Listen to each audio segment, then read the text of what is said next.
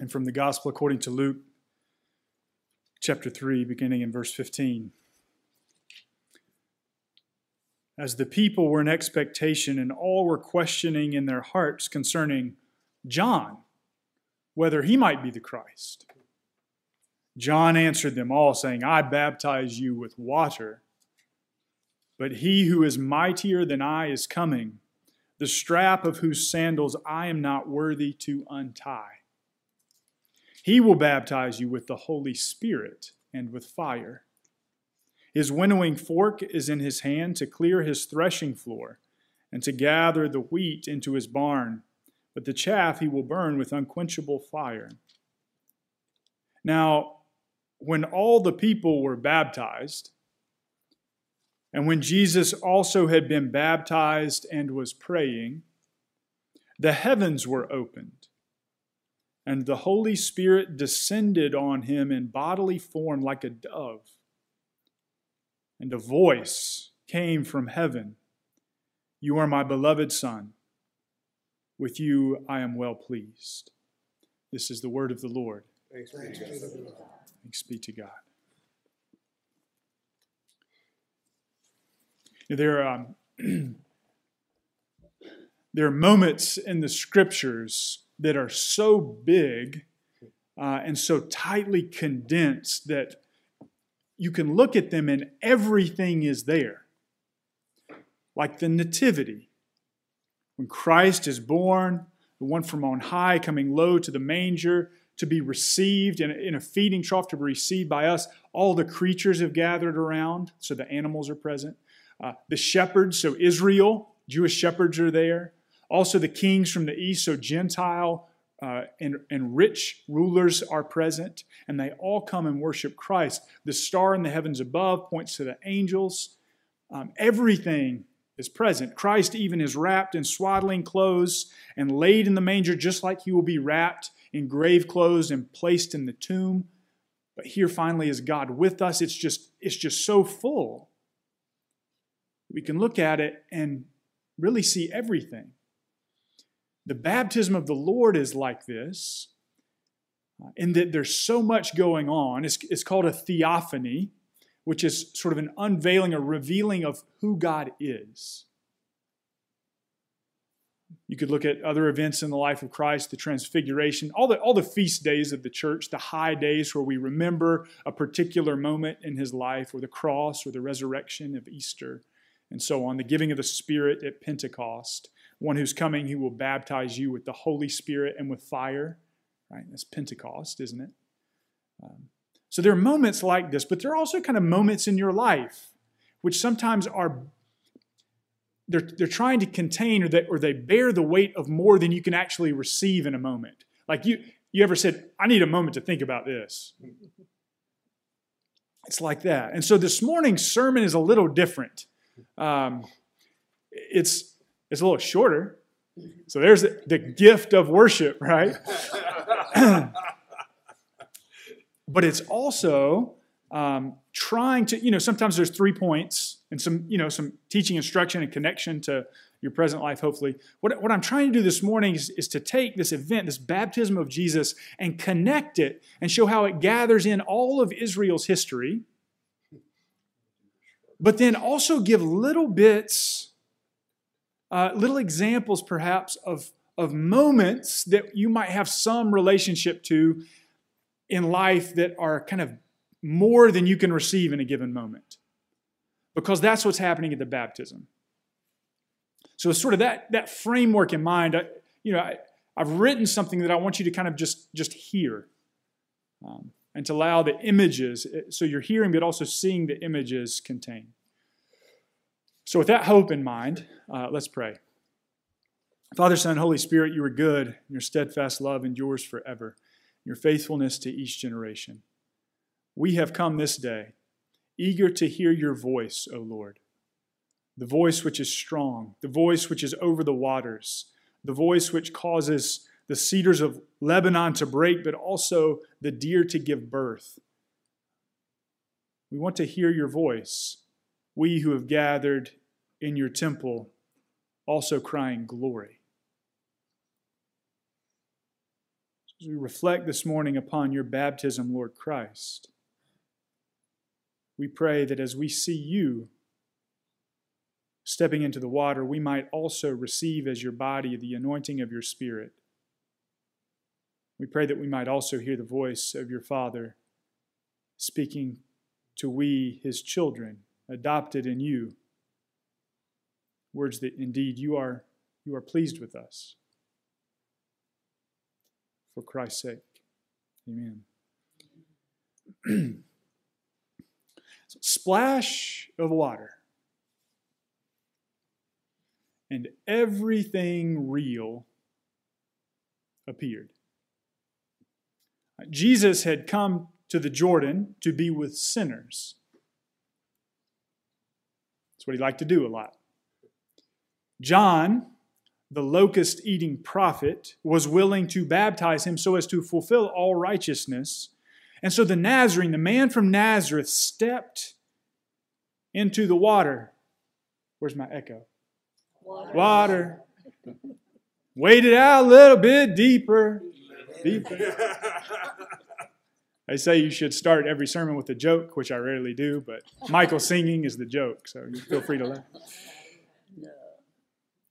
He stepped into the water. He waded out a little bit deeper until his feet reached down and down and down so that his toes gently curled around the depths of everything and held the universe fast. And then it happened. There, even from the depths, the glory of the Most High was revealed, and people encountered the triune God whose presence reaches not only down, but also up and up and up until his majesty fills and holds reality even to the heights of everything. From the depths to the heights, God disclosed his unique presence, which stands behind everything, giving life and light to all things. As the water splashed, reality appeared. It was a moment pregnant with more than it could contain. You know, sort of like that moment in the hospital when a mother's cries fall silent and new, fresh infant cries begin, turning racking pain into sacrificial joy, momentary tears into a far more permanent laughter.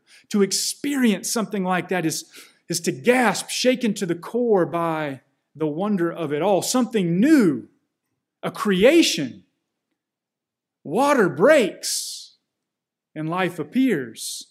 Beautiful, new, and full of grace. Jesus stepped into the Jordan, water splashed, a new creation. Water splashed, reflecting in its surface the light from above. Water and sky came crashing together now in a marriage of heaven and earth, joined in a revealing moment of covenant love.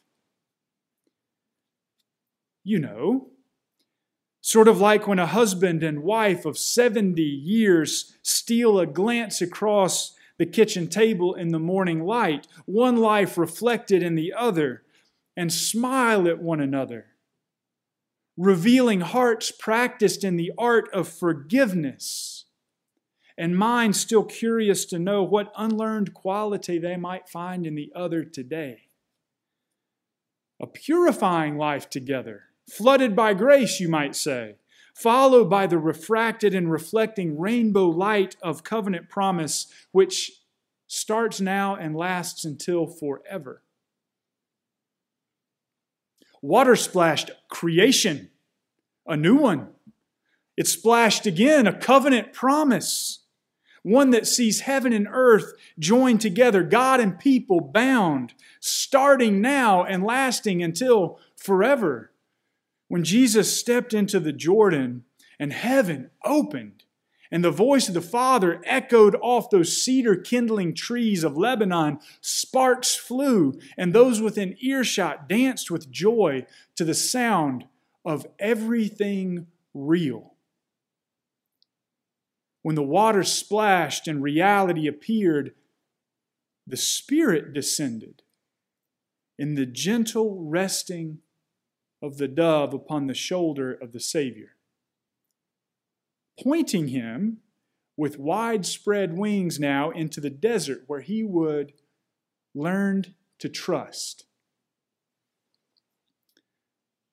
You know, sort of like when you stood trapped in a moment in time, unable to see a way forward, determined not to go back, but still stuck and with no way out. And, and then you felt the gentle breeze begin to blow, and it tugged at you and tugged and tugged until you stumbled forward and discovered the water splashed around you. But you weren't drowning. No, because the waters had parted and you walked on dry ground, and where there was no way, suddenly a way had appeared, and you found yourself pointed, finally, mercifully, gracefully in the right direction, carried along by those wide spread wings into a new creation, into a new covenant, into a new future as the water splashed, as reality appeared. When Jesus walked into the Jordan and the water splashed, and the heavens opened, and the unapproachable sandals descended to the lowest place, and the cedar snapping voice of the Father spoke from highest heaven all of Israel's historical purpose and calling was gathered up in that moment. And through Jesus, then offered to God. And as Israel's entire history and calling were gathered in and offered up, so too was it made available to the whole world. Here, as Jesus steps in and the water splashes, the Exodus waters parted and open toward freedom. Here at the Jordan, the first Yeshua, translated into English Jesus, but also Joshua, the first Yeshua, Joshua, who led the people into the promised land, was remembered as he walked into a land flowing with milk and honey. Here by the Jordan water of repentant cleansing, Israel's exile and separation from God was felt and remembered again. Like so many Ezekiel prophets sitting by the river Chebar and looking up to see a vision, shockingly, of God present with them, even here, where they did not expect to find him. As water splashed and Jesus stepped in, the words of Isaiah the prophet, which Chuck just read, became clear. O Israel, fear not, for I have redeemed you.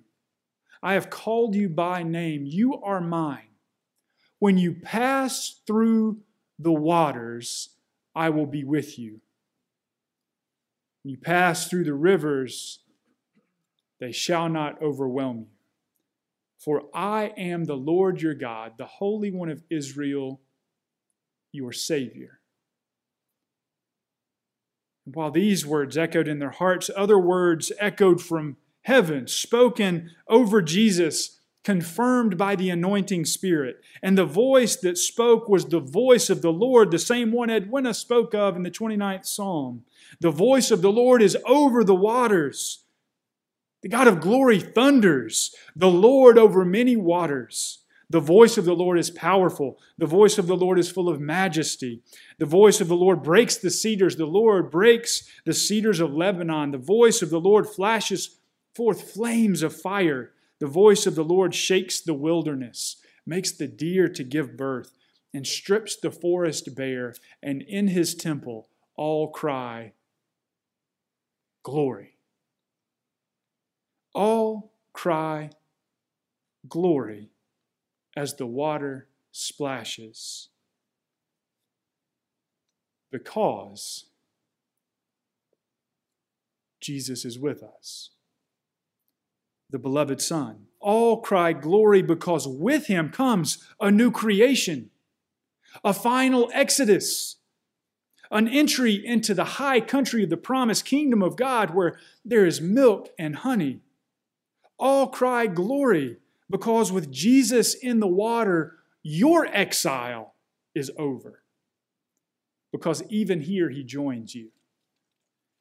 With Jesus in the water, your whole history, not just Israel's, your entire history is gathered in and transformed and offered up, now interpreted through the whole history of Jesus Christ your Lord, who stands in for you and who bids you now, again, today,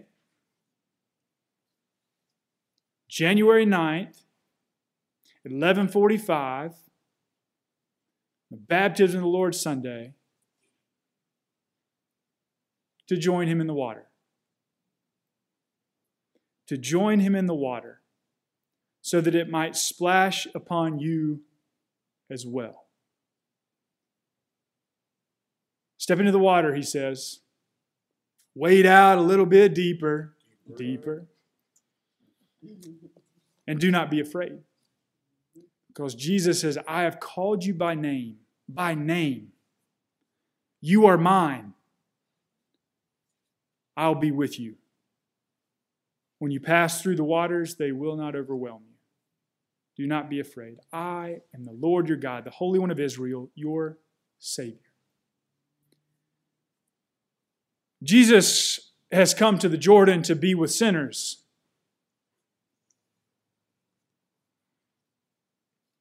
And then we stepped into the water, and everything real appeared. And at the creating and recreating, making and remaking center of it all, there's the Father, the Son, and the Holy Spirit. Amen.